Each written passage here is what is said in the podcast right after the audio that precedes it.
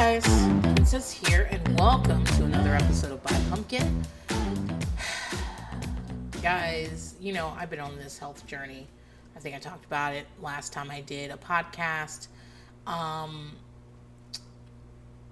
uh, so, like in 2020, I intended to like get all my overdue health stuff and, um, you know, just get all my tests done, all my all my shit done. So I've got my physical and all that, and I did this week. I did um, a gyno appointment with a midwife, um, and and I haven't had one in a long time because, well, I, I, I talked about it. I think maybe on maybe on the bonus episode this week, but I talked about like what my last experience was. It was like really wild. Um, but this one, you know, she's very nice to me and which is a requirement to be around me is to be nice to me. Side note: Bunny um, uh, likes a boy. I mean, this isn't the first time. Bunny likes all the boys. Bunny uh, keeps tracks of who likes her and and all that other stuff. It's great. But you know, she came home and she wanted to tell me about it, and she she goes, um, she goes, I like someone, and I go, oh, is it Kyle? And she goes, How did you know? I was like, I don't know. All you talk about is Kyle. What Kyle wore, what Kyle did, what Kyle was doing over there. And also, Kyle's kind of mean. He's been mean to Bunny, uh, telling her that uh, her glasses are too big and that she's hairy. She has hair on her legs. And that he doesn't think her last name is. Uh, he can tell that her last name isn't her last name and she's a liar like stuff like that. Like i want to fuck kyle up. But anyway she tells me she she's like well he apologized for those mean things. I was like it doesn't matter. As soon as someone's mean they're ugly. That's it. They're ugly people. I don't make the rules. I don't make the rules. And she's like well another boy likes me. I said i don't even know who that is but he sounds handsome. Like that's and that's me like pushing my the way I operate in the world. Like I don't like people who are nice to me. People that are nice to me are smart. They're very good looking, and they have great taste. And so, and this has helped me a lot in the world. because as soon as somebody is mean to me or tries to neg me or any of that bullshit, I'm they're immediately like, oh wow, what happened to this person's face? They used to be so cute. I'm so unattracted to this person. Uh, Cheryl Strayed, when she had her um, podcast, used to say that her the thing she finds the most attractive in partners is people who are really, really into her. agree, agree. the moment you're not that into me, or you act like you're not that into me, I'm like, oh well, I don't. I don't know, something about this person I used to like, but now I don't like them at all. I don't know what it is. anyway. but that's how I am as a person. Like I really like you I'm just not someone you could be around and be mean to and I'll just be I'll just like keep trying to have early I'm just not going to. because yeah, I'm immediately turned off about this. Anyways, uh, midwife was being nice to me, so I was like, "Oh, she's very professional and she knows what she's doing." And I know that because she's being nice to me. and so, and um, you know, I do the thing, get in position, whatever. And she goes, Wow, you have a gorgeous cervix. And I was like, What? You say it to everyone. I bet you say it to everyone, whatever. And she's like, No, No, no, no. I do not say it to everyone. I don't. Your cervix is gorgeous. It is like beautiful. And I was like, okay. And she's like, I don't have, she's like, usually I have a mirror in here. I would show it to you, but your cervix, girl, gorgeous. And you know what? I've been telling everybody about that since. You know why? Because it's important that people know. no, seriously though, um, you know, like I've had a long journey with my body. Like I've always been a fat person, been a fat kid all my life, and a fat woman, and I have dealt with a lot of like colorism issues and race stuff, and just not my body not being enough of things, right? All my life, like, and then dealing with chronic illness, like I have a lot of I wouldn't say that I have negative opinions about my body, but I've had negative experiences with other people's like perception of my body. I'll say that. Right? And I'm enjoying these little things. Like I it's nice to know my cervix is cervixing. It's nice to know my blood pressure is that bitch. Like it's nice to know my big toe is doing exactly what the fuck it's supposed to be doing. I love that. These are little celebrations. Like people might get tired of me talking about them. Like I did one like make up like business cards that said Princess Jones Curtis, gorgeous cervix. but the fact is like I am like enjoying finding ways to celebrate my body one little bit at a time. Like that's what I'm doing. I'm looking at the good side of things. I am celebrating that my body is doing the thing it's supposed to be doing, which means it's great. I mean, yeah, and you know, I have a mammogram in a couple of weeks, and I'm looking forward to getting some um, feedback on these nipples. and I'll be sure to let you know. But guys, as usual, I'm exhausted. I've had a long week. A lot of stuff's happening. I'm like, you know, I'm not the oldest in my department at my job, but I am older than quite like half the department. And some stuff's been going on. It's like real fucking high school type shit. And it's taken a lot out of me to not to not talk to them like they're my children because they aren't, you know. I have big mom energy no matter what, guys, by the way. Like I have been mothering people since I was a small child. Even when I had no intention of having any kids, I was still I was a mom person. Okay, I I would take in people and and animals and projects and shit that needed love and like love them to fucking death. And though when I am hanging out with people that are like 10 years younger than me, I I like try to like curb that because it can come off as condescending. You know what I'm saying? I'm not anybody's mother. But like one of them was talking to me and he was and he had said something about how do I always know the right answer for stuff and I was like cuz I'm old. I already had all these fights like 50 times already. Like this is new to you because it is. And in 15 years or so, you are going to be talking to someone being like, yeah, that never works out the way you thought it was going to work out because of this. And it's going to be coming from experience. But that's exhausting too because it does feel like I'm working with children like unprofessional children sometimes. And even some of the people older than me unprofessional children. Um, i actually told them like if we if at the point we're at now if you guys were my if this was if we were at home i would have already sent you to your rooms. There's like we're not gonna keep doing this over and over again.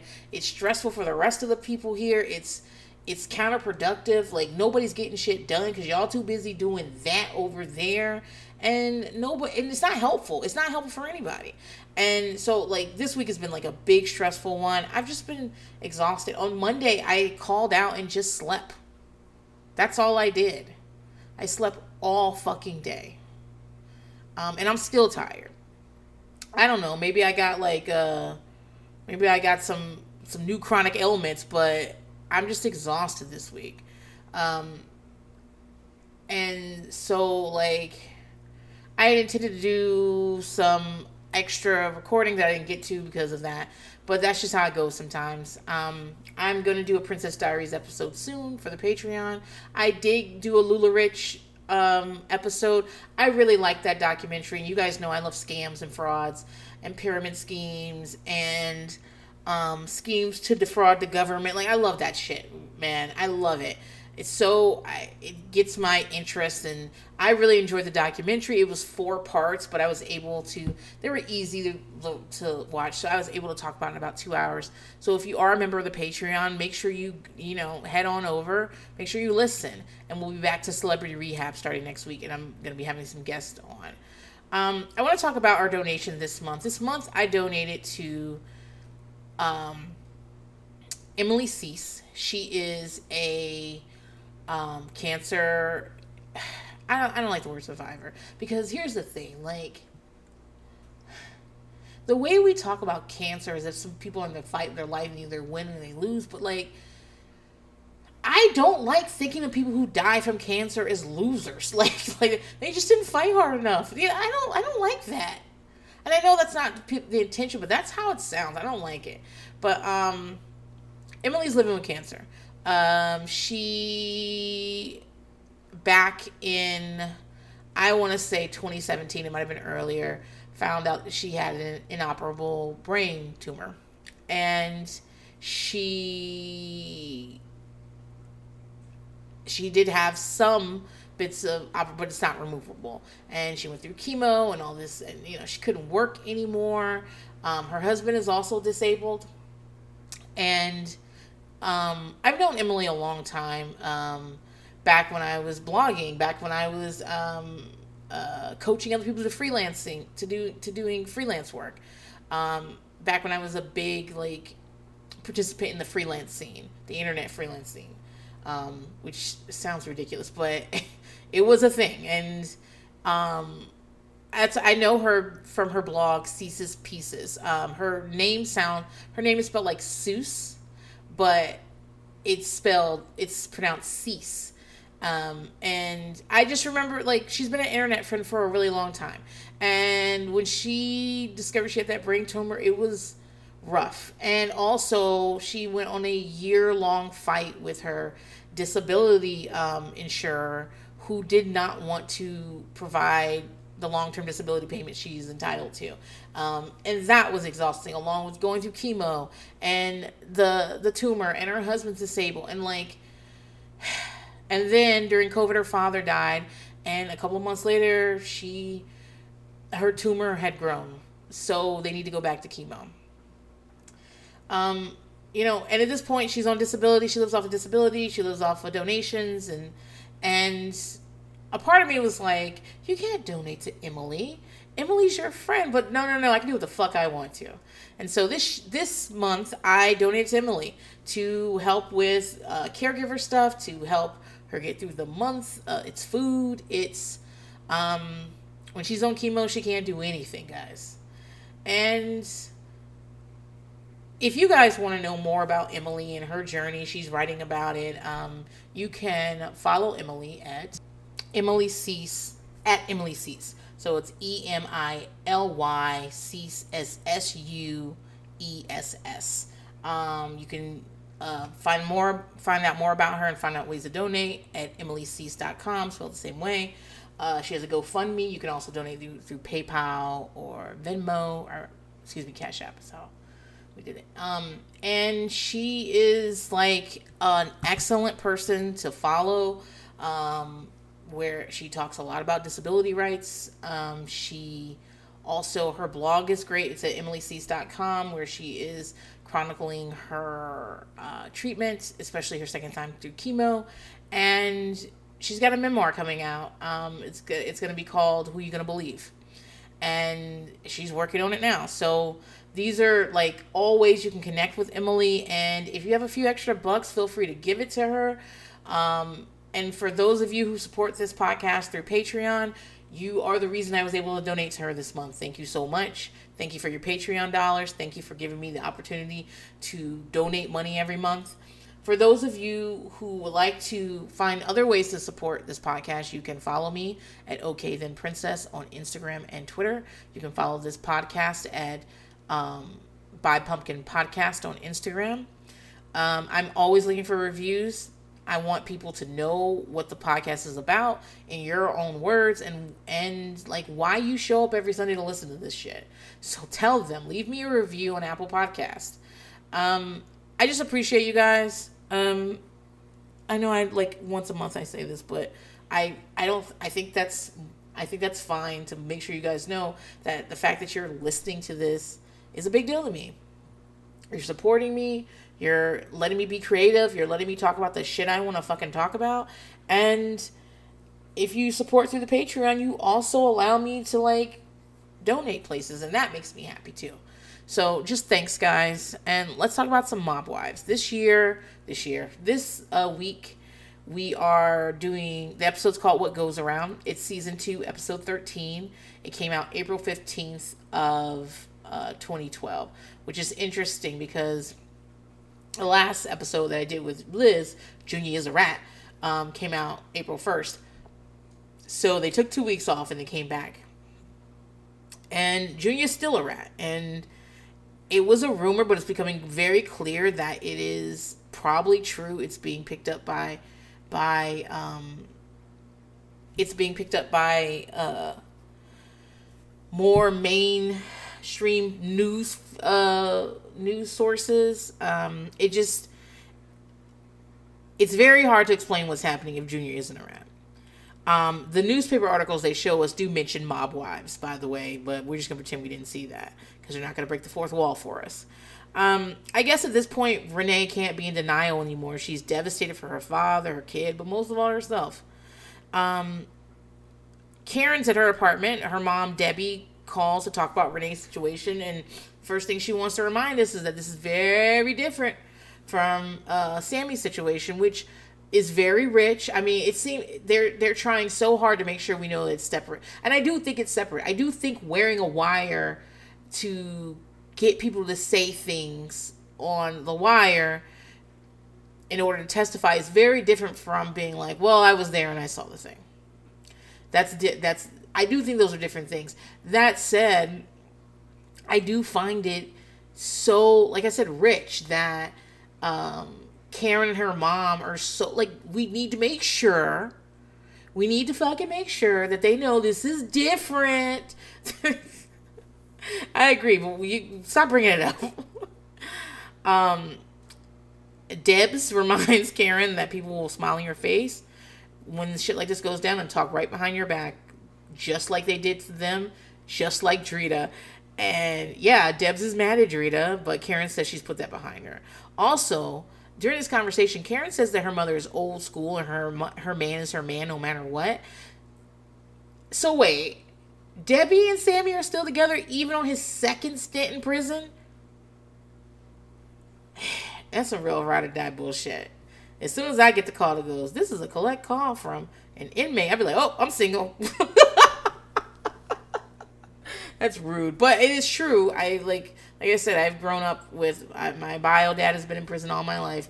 I, that's the only prison I'm I'm doing. Sorry, um, but okay, all right, Debs, old school.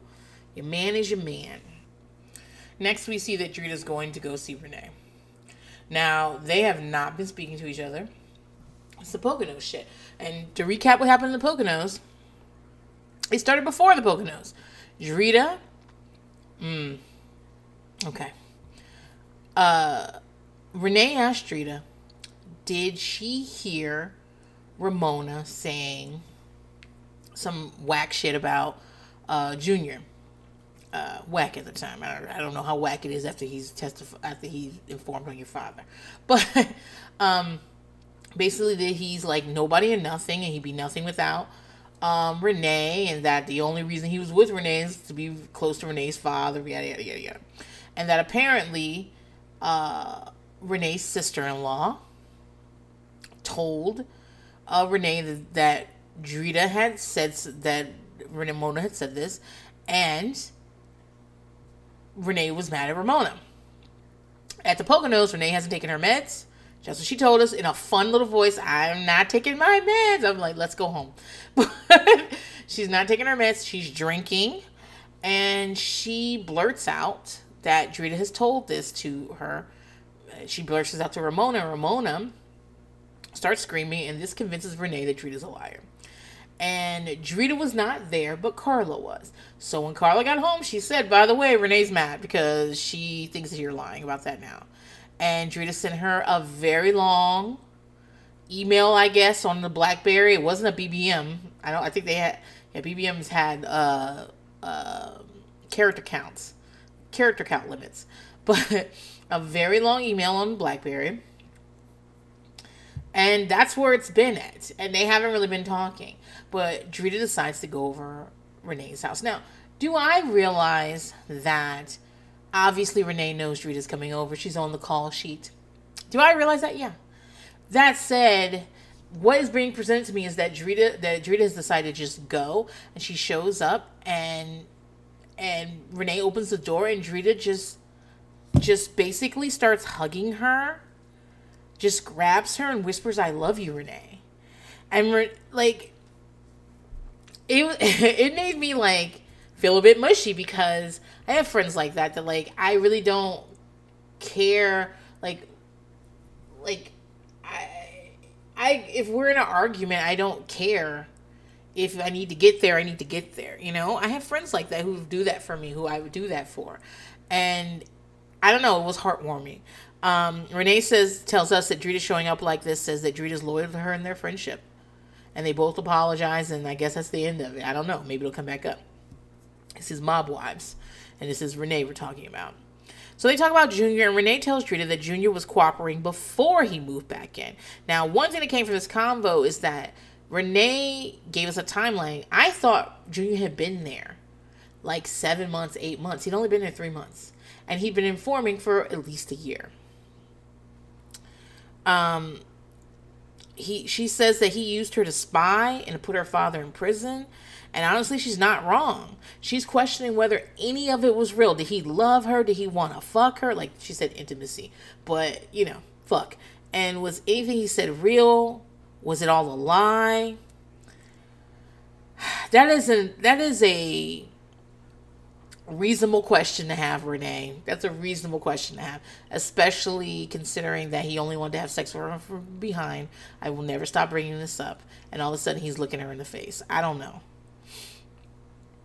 Drita says that people hurt people all the time if they love. Like it doesn't mean he didn't love her. And like here's the thing, like I can believe that too. Like if I were I would be saying the same thing. I don't know that Drita doesn't love Renee. I know he's a fuck boy. He probably doesn't respect Renee in any kind of way, but he probably loves her. He probably they might even like I got a feeling oh I would like to hear Junior's side. I wonder what Junior thought was going to happen. Were they gonna? Did he think Renee would find a way to forgive him because she's forgiven him for everything else, and that they would somehow like he she do the bid with him? Is that what he thought was gonna happen? I don't know. They all start crying. Ugh. Next, we see Karen recording her audiobook. Listen, Karen doesn't need to record an audiobook. I am a firm believer that audiobooks should be performed should be performed, yeah, by performers. And so, unless you are like a comedian who performs, right, or um, an entertainer of some sort, you don't need to read your own audiobook. You really don't. Karen didn't even write this book. A ghostwriter wrote it. And I'm not saying that in a fuck Karen type of way. Karen is not a writer. Why would she write this book? She, you know, with the help of a ghostwriter, or not a ghostwriter per se, because her name's on the fucking book, but with the help of um of a writer, put this book together, right? So why does she have to read it? She's not famous enough that we expect to hear her voice. I just, I bet it was a lot of work. To, like recording an audiobook is fucking work, and it's a lot of work if you're not used to doing it. I don't, I don't, I don't know why she's doing it. Maybe do they not? Mm, did they not want to pay her? Like, do they not want to pay a professional? And they just add like, did she get? Did she negotiate for another? Who, who did she publish this through? Through because your advance for writing the book and your royalties for writing the book are separate from the audiobook and also the fee for being the the person who reads is separate. So if in her contract she it says that she's going to read the audiobook for the same amount as what her split is on the royalties from the audiobook, she got fucked because that is a cheap way to do things. I'm convinced that is the that is how that is why Bobby Brown reads his own audiobook. That is why I don't believe Bobby Brown can read. He was looking at he, the way he was reading as if he had never encountered these letters together before. And I and listen, if he if he's not a great reader, I I understand. He's been supporting his fucking fam. He's been he supported his whole family since he was fucking eleven years old. He was on the fucking road when he was twelve. yeah, he didn't go to school much. yeah, I believe Bobby Brown is a slow reader. mm I believe that. But so he's the worst audiobook I've ever listened to with a person who who again he had a ghostwriter, but still the person who wrote the book um, also read it. The best one I've ever listened to, and and it's not because she was so like an amazing voice actress. Was Mariah Carey, and the reason is Mariah Carey sang a lot through her through her book. She did. She she sang a lot. Um, Like Mariah Carey is a personality, and it all came through the book. And I can't imagine someone else reading that to us. Did I want her book to be more in chronological order? Yeah, but uh, that's I bet you Mariah Carey isn't in chronological order, so it all like tracked. Jessica Simpson read her book, but she cried a lot through it. she cried a lot through it. a lot of, and I asked Jesus, and I was like, okay, okay, I get it, I get it, I get it. Stop crying about Jesus. Yeah, that's just, but but yeah, watching this, I was like, mm, she doesn't need to do it. Um, I'll say this: Lee is all up and through this fucking book, and Drita is in this book. I don't remember reading this book. Did I read this fucking book? Maybe I need to listen to the audiobook and do a bonus episode. I don't know. But if you recall, this was a fucking problem in season one. You know, we ain't gonna be talking about Aaliyah's father this book. Lee said he didn't want to fucking be in the book. Don't put his name near the book. And Drita said, uh, "Don't be talking about Aaliyah's father." Uh, and, the amount of times I say Aaliyah's father in a week I don't know why name Aaliyah. I need to start doing it with my kids when I'm talking about my husband. I'll be like, we ain't gonna be talking about Bear Bear's father like this, okay? All right? Because if we you got a problem with Bear Bear's father, you got a problem with me. Speaking of Drita, Drita's training for a fight. She's getting into the comp the she's gonna like boxing competitions. That's what she wants to do. She's just bringing it back to her childhood. She says, You play with dolls, but I ran on mountains with snow up to my thighs with weights on my ankles. What the fuck are you talking about, Drita? What mountains? You live in the projects in Staten Island. Stop it. Like, this is what I'm talking about. Leah, Drea is lying. And I hate when we talk about these fights and where we have to. I don't know that Drita is a liar. I wouldn't call her a liar in general, but I feel like her person, her like her role on the show, her character on the show is a street fighter, and so she's got to talk like this. Now, do I believe Drita got into all kinds of fights throughout high school, middle school and high school, like she was fighting all the time in school? Yeah, yeah, yeah. Do I believe as a teenager she was getting into street brawls with other bitches out down in Staten Island? Yeah, girl. Yeah. Uh huh. Do I do, do I think in her early twenties she be up in Big Angel's bar breaking the shit up? Yeah. But do I believe that Drita, as an elementary school kid, you know, while I was playing my dolls, she was doing Rocky type training on a mountain? No, I don't, fucking Drita. No, I don't. Why do we have to say that? I know that I'm actually, I guess this happens more in reality shows than I would, than I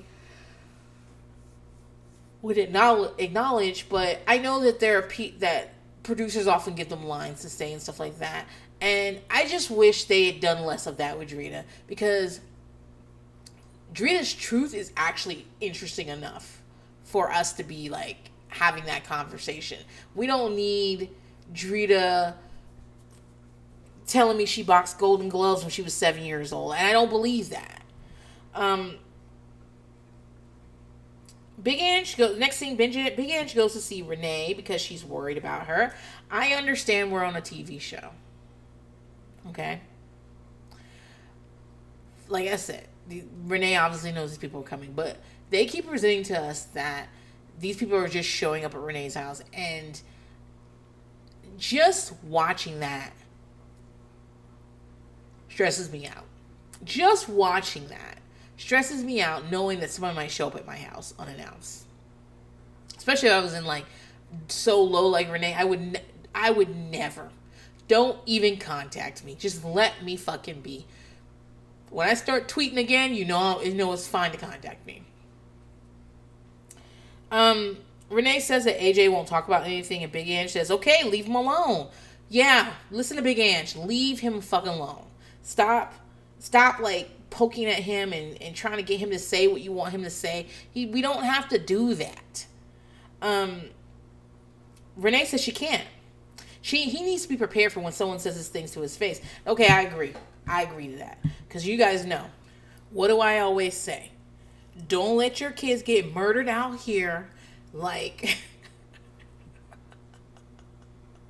what the fuck is that girl's name? Michelle Trachtenberg and Harriet the spy murdered that little girl when she told her her business.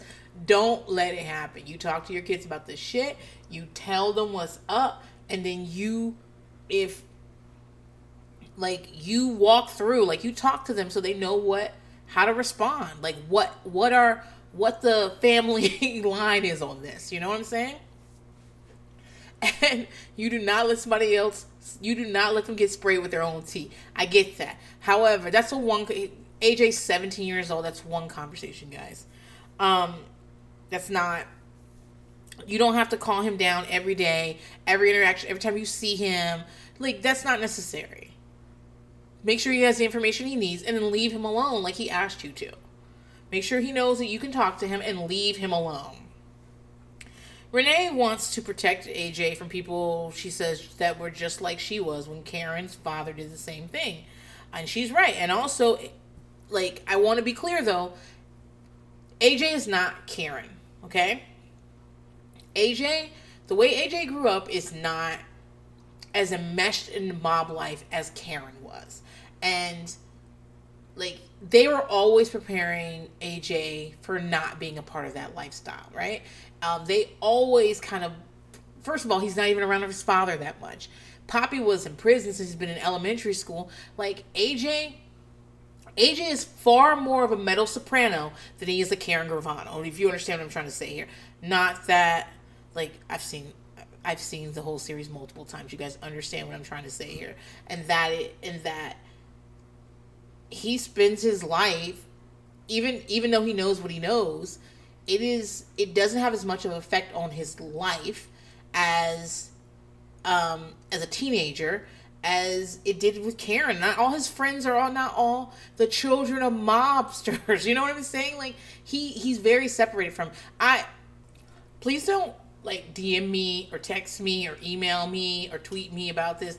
I know that Meadow ends up in a very circular way and that by the end of this the show she is very much in a space that she didn't that she didn't intend to be. But understand that i'm just using it as an example that aj is not like being groomed to be to take over his father's like his, his father's criminal enterprises. That's not what is happening here and so, I don't know. And Junior's not really part of his life. Poppy just got back from prison. It is possible that AJ, obviously his life has changed, but it's also possible that AJ's core support system, his friends and stuff, are not dependent on this, right? And that while somebody might like say something to him in school about what's going on or, you know, whatever, it's not the same as as like Karen, who legit thought her best friends coming to pick her up to talk to her were coming to whoop her ass. Like that's not. It's it's different. It's different. Next, Karen is going to see Renee, and Renee's packing up AJ AJ Junior stuff. Um, he left a lot of stuff at her house. Uh, she's ready to put the relationship to bed finally. She said there's not going to be any Renee Jr. and AJ happy family. I'm going to be honest, Renee there never was going to be. I, I told you that at the beginning of this fucking season, and there never was going to be one. But I'm glad that she realizes it now. She apologizes to Karen again for the way she treated her back in the day when her father cooperated. She says she goes to bed every night apologizing and praying to her to Karen's mother and father for things she said and things she did all those years and years ago. Renee says that she describes Renee Graziano as a person she used to be. She doesn't want. She says last year she thought of herself as Anthony's daughter and Junior's wife. Kills me every time she doesn't put the X in there. And she she basically was like, "Don't make me make that phone call." And now she has to stand on her own, and that's scary as fuck. Basically, she's saying that she doesn't want to be a part of this lifestyle, especially now that she is being she's gonna be ostracized. Like she, as long as as long as she was held in a place of respect in this community, she definitely wanted it. She she was a mob princess. That's what she wanted. But now that she realizes that people are gonna look down on her and shit, she doesn't want to be part of the lifestyle anymore. And like, I love the idea of Renee realizing that she, it's her, it's her heart, it's her, it's her person making the decisions, and and that she needs to stand up on her own. I love that. It's about 20 years too late in my opinion, but you know what? Better better late than never. Great.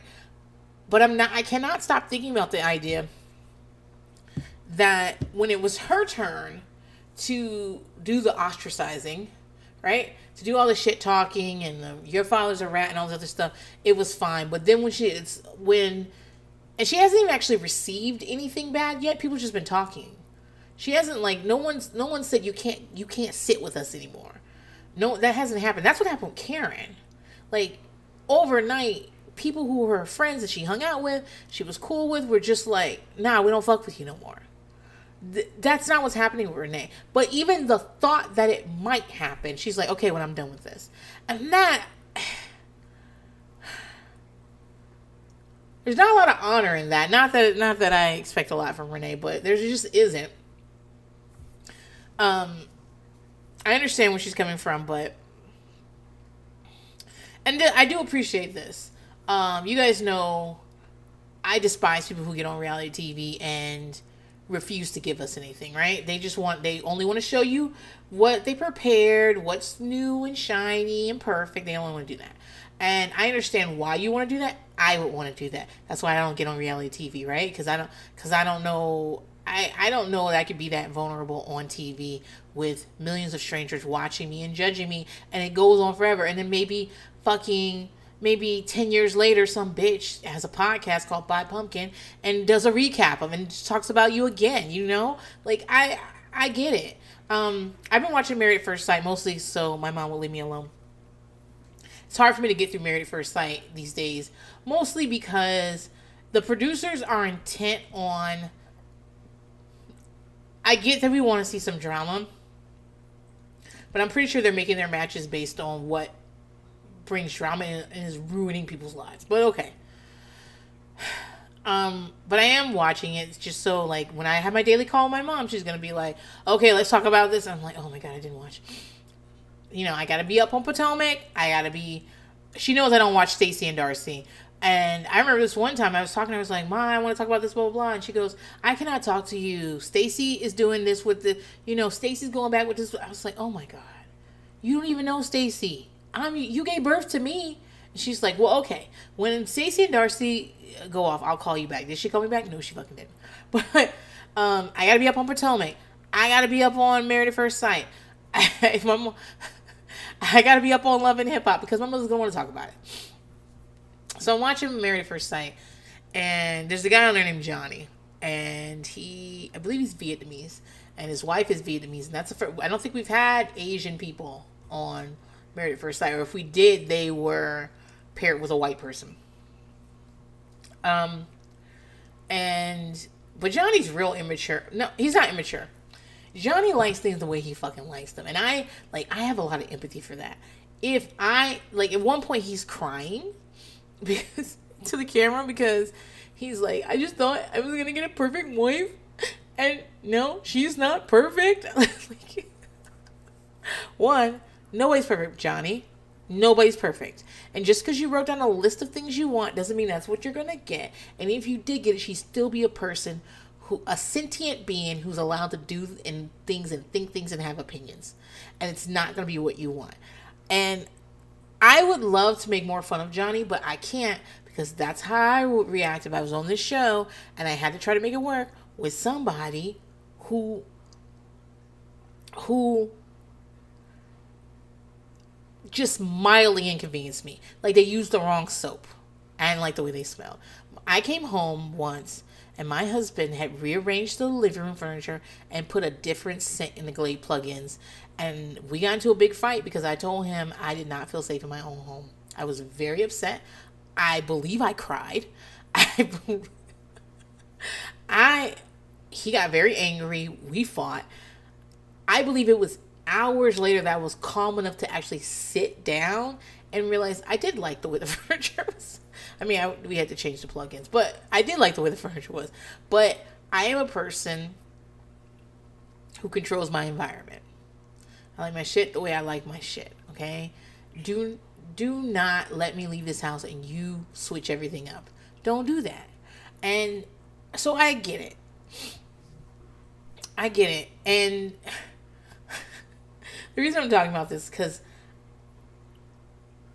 as much as like I understand how Johnny feels, I appreciate that he's talking to the camera and telling us these things as opposed to hiding them. And I appreciate Renee, okay, for rolling around the floor we can see her as opposed to like just refusing to film for three weeks. And I do think her sister being an executive producer of the show, you know, executive producer isn't on the ground all the time, but I bet that, you know, having the fact that this is her sister's show.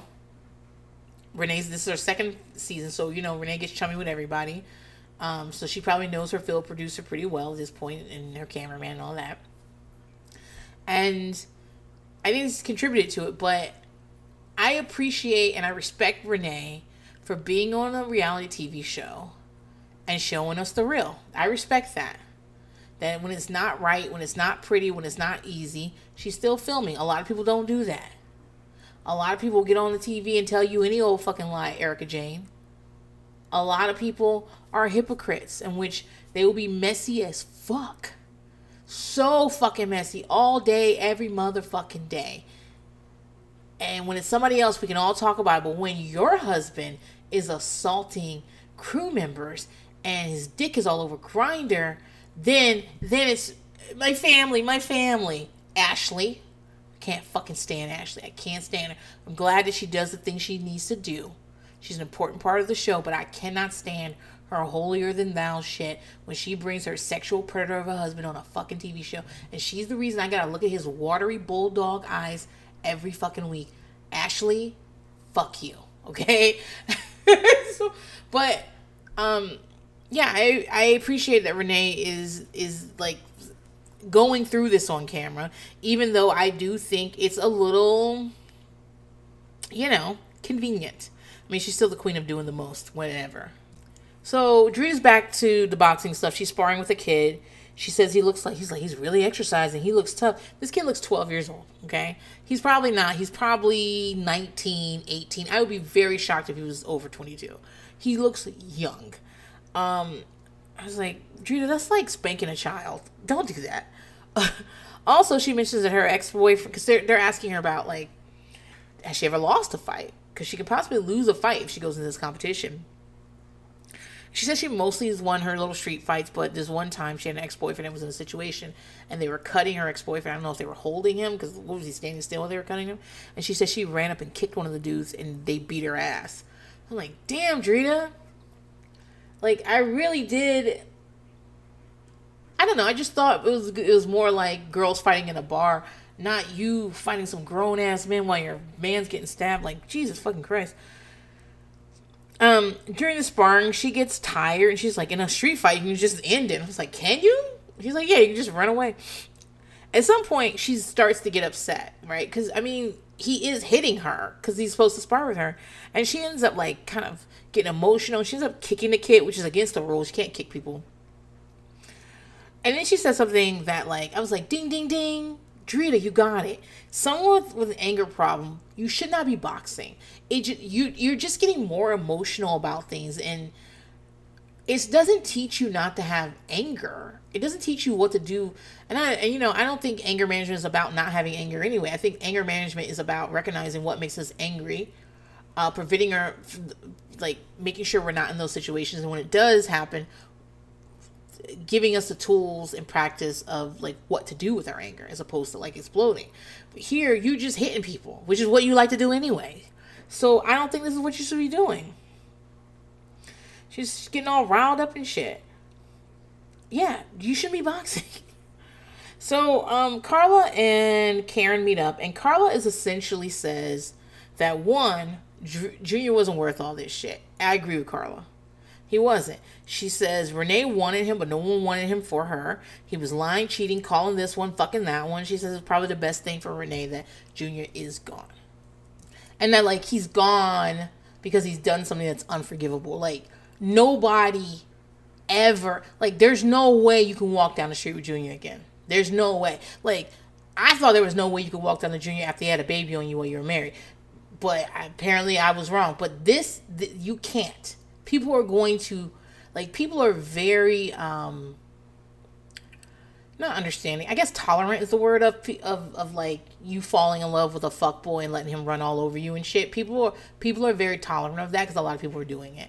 But there is no way he can inform on your father and the two of you can go to somebody's birthday party together. It's not gonna work. Um, I think that's what, what Carla's saying. Karen says that Renee was very wrapped up in the mob world and that this terrible thing happening might be her first step of walking away from it and realizing that that is the life her father chose. Okay? And uh, that's a life that Junior chose, but it's not the life. Renee doesn't have to choose that life. Renee can do other things. Renee can move away from this lifestyle if she wants to.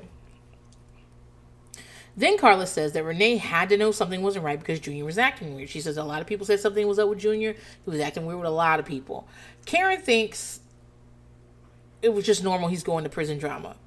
To us, Karen says Carla needs to be careful because she's on the edge of saying that Renee knew Junior was cooperating. That's a big thing to be saying. I agree it's a big thing to say, but Carla didn't say that. Um, so Renee goes to yoga to relax with her friend Nicole, and after class they stay in the room like nobody fucking does ever unless you're filming a reality TV show. They send these people on these activities, and then the person leaves to go, I don't know, tidy up, and then they film. No one does things like that. That's not how it works. But fine, we gotta film somehow. Renee tells Nicole that, that that she's heard that Carla has been saying that Renee knew about Junior wearing a wire and informing on her father.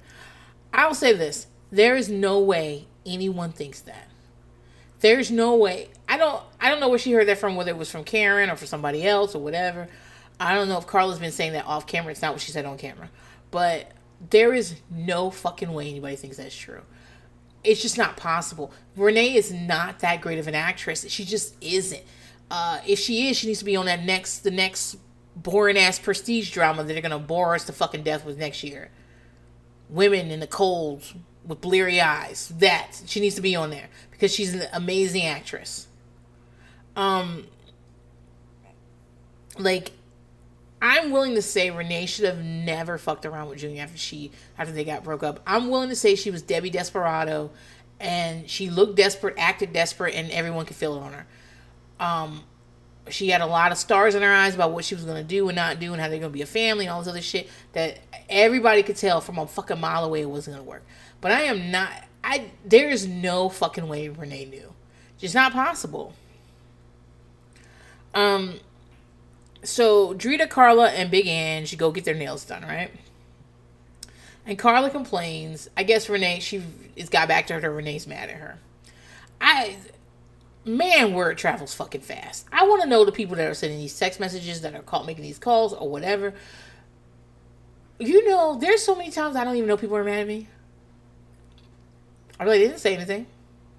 They didn't say they were mad, so why, how would I know they were mad? I want to know the people that are texting Renee and being like, Carlos said this about you. Is it production? Is it production? but anyway, Carlos says, she says that Renee is bipolar uh, she doesn't mean actually bipolar. She's using it as a colloquialism for that she's moody. She has mood swings. Um, she says you don't know if you're coming or going.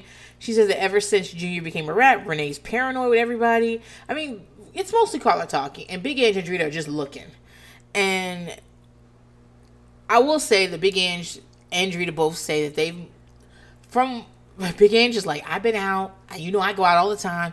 I've only heard people being nice and sympathetic and stuff about, you know, what Renee and AJ must be going through. And Drita says the same. Carla says that's good because Renee is used to talking shit about everybody and everything. And if it had been one of them, Renee would have torn him to shreds. I fucking agree. I fucking agree. Renee would be on this show talking so much fucking shit about Carla if this had happened to Carla so much shit. She should have known. You know, I can't sleep with no, I can't sleep with a rat because I would have known. I would have smelled a rat on him when he came to bed. That's the shit Renee would have been talking. Absolute, Carl, Carla's correct. I think Carla is just talking. I don't know. I feel Carla's a bit non-confrontational, so I don't remember what happens next because Carla's boring. But I feel like Carla's talking right now, and I'm wondering what Carla's gonna be saying when she sees Renee. That's all. So, but Carla says this. She says Renee's not a true friend. I also agree. She says Renee lets her get in her and lets other people get in her ear, and she believes whatever someone's saying to her at the time. Agree. She says Renee is like a puppet. Double agree. I've said that. It all depends on who she's around at the time. And then, so the next scene we see, Drita is calling off her fight, which she should have done in the fucking first place. She don't need to be fighting. She's a grown woman. She says she wants to model. Once they hit you in the fucking face, Drita, that's what they're supposed to be trying to hit you in the face. You have two kids. You're a single mom. You can't. People die in boxing sometimes. They do. You can die in the ring. You should. You are a single mom and their father's in prison. You shouldn't do anything you could die in. You probably shouldn't even be driving. you, should, you should walk everywhere. Those fucking kids. You should walk everywhere. Uh, she should. And and if you want for your anger management, you should be in yoga with Renee. You should learn how to meditate or do calligraphy or something. This is not what you should be doing. You should not be learning how to technically be a better fighter. No, you shouldn't. So, Next, we see Carla and her family. Joe is coming over to fuck Carla under the Christmas tree. We don't get to see it. I just know it happens. they do it too much. They do it too fucking much. he's still cute to me. I don't know. He's got dimples. He's thick. I'm into it. Um, the kids are happy though. They're doing a Christmas tree. They put up the decorations and shit. Um, the kids are very happy to have their father there. It's their first Christmas with him in a very long time. Uh, Carla's happy too. She's over there telling him she can't find something. He's the one to put it up. He was like, nine years ago? That wasn't me. I wasn't here last year. You can't blame this shit on me. It's cute. And then they decide that Joe's to spend the night on Christmas Eve because the son said that that's what he wanted them to do. And we always do what eight, nine year olds want us to do. so tired of watching these fucking shows where four year olds decide whether or not you're gonna visit prison and eight year olds decide if your ex is gonna stay the night. no, this is inappropriate, but fine. I'm I'm fine. The kids all go to bed early. Santa Claus comes. Carla and Joe, you know, do it on the kitchen counter. I don't fucking know. Carla says she's gonna focus on her family. Renee should do the same. Agreed. I, I Carla makes good points. She's just boring, and she's and she's. I feel like she's a scaredy cat. So, so Renee and AJ go out to eat, and he says that the table they're sitting at sucks, and it does. And the reason it sucks is because it is a bunch of two tops that the restaurant obviously moves around based on who who, they need to see.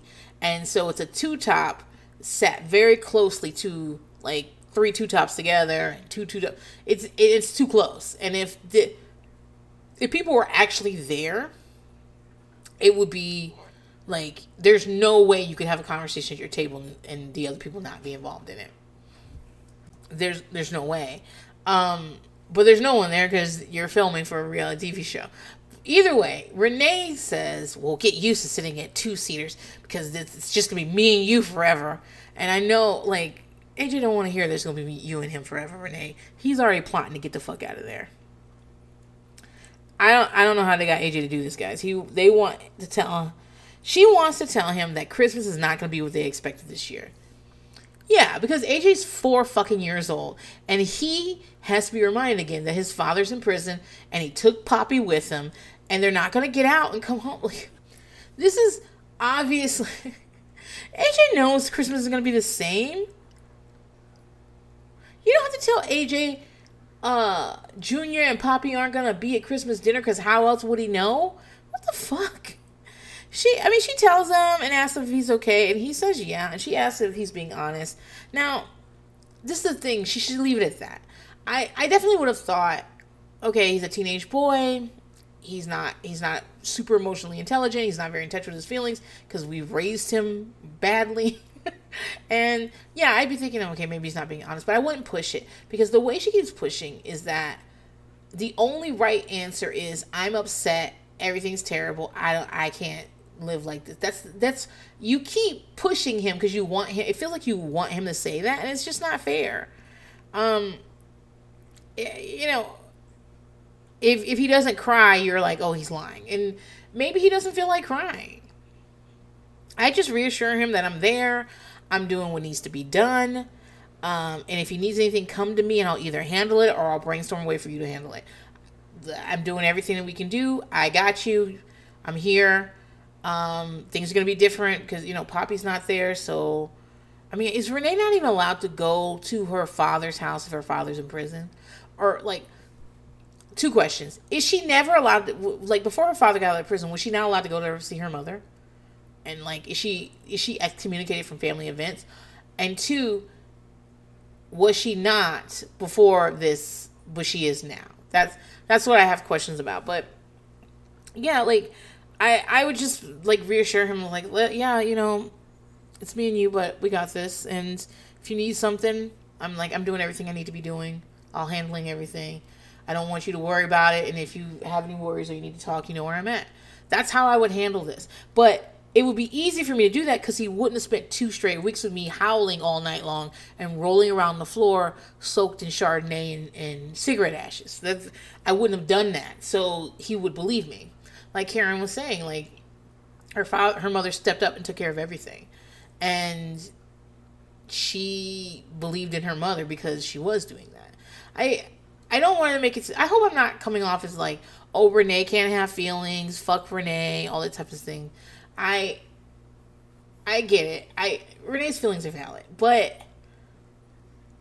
I don't know. It's like she forgot there's somebody like she has to take care of this person, and you cannot just lie on the floor and die. You just can't do it. You have to get up. Your son's there. I don't, I don't know. He says, "What's done is done." And Renee says she'll never get to see his father again. Get is an interesting choice of words, right? As if that's a thing that you want. So that it's obvious Renee really wants to see Junior. And probably won't because of pride or what other people might say. And like, I think that's normal, right? I think that I would have a lot of questions. I'd want to speak to Junior. I'd want to be like, Junior, what the fuck? I want to see what he has to say about the thing. But Renee has all through this episode. Renee's basically been like, "It's over. I'm done. I'm throwing this stuff is gone." Yeah. Okay. Well. But you're here. You are like, I'm never gonna get to see him again. The honest to God truth is that I believe that Renee definitely wrote Junior at some time during 11 years. She didn't go see him because I think it, people would have found out if she went to go see him, but she wrote him. I don't know what was said though. I don't know if she wrote him like like you broke up our entire family, you left your son, and you betrayed me. I don't know how she wrote him. Did, did she, like was the was the the last third of the letter like you know I thought we were gonna be together. I still love you. I still think about you, but I will never forgive you. Like I don't I. But I'm pretty sure she wrote. I'm she contacted him. Um, AJ says if that's her choice, that's her choice. He tells her to do what she thinks is best. That was her father. That's her family. She should stick with her family. And she's like, okay, I will. She tells us that she has to take her father's side. Again, the words are interesting. Have to. As if she doesn't have a choice. Like, as if she doesn't say, this is the right way to do things. I'm taking my father's side. Have to, as if, uh, as if she doesn't, she doesn't want to. Um, anyway, she says she has to take her father's side, but it's more complicated for, for AJ. But to be honest, it doesn't seem that complicated for AJ. AJ's just like. It feels like AJ. Me and Liz talked last week. It seems like AJ has decided that, you know, his father's his father. And it's not like he was seeing his father all the time anyway. And if, you know, he'll write his father, he'll see his father when he needs to. It seems like that's AJ's way of of like handling it. By the way, like it's like literally two days after me and Liz recorded that fucking last episode, and the day that it came out, um, I happen to be looking on the Ashley. I sometimes look at the Ashleys like around the around the world or around the internet. So what's been going on? And there's there. I don't go to Starcasm. I go to the, the Ashley. Starcasm had an article about how AJ is facing federal charges for unemployment fraud. And I was like, you know, the reason I do old shit is so I don't have to do breaking breaking news. So I could just like you know, I, I could take breaks from shit. Doesn't matter. I mean, we'll pick it up where we left off. I don't want to. Uh, you know, Renee's like he was 20 when it happened. I don't know when it happened, to be honest. Um, I believe it happened before the pandemic. And Liz uh, has a theory that the reason normally you just pay that shit back. Like if you get overpaid unemployment, they send you saying you've been overpaid and you pay back. And they don't like immediately charge you. You know what I'm saying? They'll just be like, "Oh, you got money when you weren't supposed to get it." But Liz mentioned that maybe he blew them off, and I was like, "Yeah, that might that that sounds about right. That sounds like he got, you know, he kept claiming unemployment even though he started working again." I don't know how he did that in New York. New York is very good about that. you log in to claim your unemployment and be like, "Congratulations on your new job." Like literally, that's what the screen says. Says, "Congratulations on your new job." You don't get unemployment. but maybe, maybe, um, maybe he was he's he works construction, so maybe it was one of those things where they didn't like um it's I don't know, the company he was working for may have reported his income late or whatever and then they're like, "Oh, you got too much money." It's possible. Um it's so funny that like Renee is like, "It's been paid back." And this is the side I'm like, okay, obviously it's going to be dropped down, right? This is not. This is. It's not in nobody's best interest to prosecute this. it's gonna be dropped down. He's gonna plead out to something minor, and it's gonna be. It's gonna be um, a misdemeanor, a misdemeanor, and he's got to do community service. It's gonna be restitution and and don't get in trouble for a year. You know, it's gonna be some shit like that. But it was just so interesting that it came that I read it as soon as the episode came out and we were just talking about how AJ seems to be. You know, it seems like AJ has moved on um, from his father and his grandfather. I, I just I just don't think. I don't know. You know, sometimes I tell people my father's been in prison for, I mean, essentially my entire life, and I don't know. They think it's had this profound effect on me, and I'm not saying it doesn't have any effect on me. I mean I spent my entire life visiting a man in prison, you know? I know all about prison because of him. Um, I have on my to do list to send him money because I need to send him a certain amount of money a month so that he doesn't have to eat the food served to him because he's got food poisoning multiple times a year. Like, but it's also not my life. Do you know what I mean? Like, like what happens with him is very different than like upfront what my life is. And I can imagine AJ, it's a very, it's a lot of separation for AJ too. Like, yeah, it is terrible that his father is in prison. His grandfather, did he die in prison? His grandfather had to go back to prison and it's because of his father and, you know, but I don't know if that's like in the forefront of AJ's mind all the time. I think he always thought his parents were crazy. I think he did. He wasn't very close with his father. His father didn't show up a lot of times, and he and his, his parents fought a lot when they were around each other, so you didn't want to be around anyway, you know. Your father comes, you're like, okay, ma, get out of here, because you don't want to fucking fight and argue and shit. And you got this overly emotional mother who sucks the life, who sucks the air out of every room, whose emotions are like your third parent, and she's been affected by it, and she talks about it all the time. I'm sure she talks about it all the fucking time. I'm sure she brings it up all the time. I'm sure it's a big deal. And and like I don't know. I don't, but it seems like it makes sense that AJ moved on from this, and this is just like a detail of his life and not necessarily in the forefront of his mind. Whereas for Renee, I bet you, if you meet Renee, then she tells you about this within like, I don't know, the first four hours of knowing you. I bet you this is like in the forefront of Renee's mind, and I can understand why. I just like my son's on the edge. My son, my son. I'm like, all right, well, my son's family's broken up. I don't know. Your son's family seemed to always be broken up. I don't know if he can tell the difference. I don't know if this has affected him. I don't know the reason he kept claiming unemployment was because his father did this to his grandfather. I think the reason he kept claiming unemployment is because he could. And he was dumb and stupid and, and a kid. And I'm not. And I'm not really ready to con- con- condemn AJ because I'm not. I'm not sure if at his age I would have like not done the same thing. I would have probably shitted myself when I got the email or the the the document from unemployment saying, "Girl, we caught you. Run run us our money. Run us run us our money." but whatever, guys. That's the end of the episode. I'm just babbling at this point. I'm exhausted. Um, I am going to go to sleep. Um, I am going to get back on the celebrity rehab horse this week. So on Thursday, be looking for your episode. I might have a guest. We'll see. And thanks for listening. Later.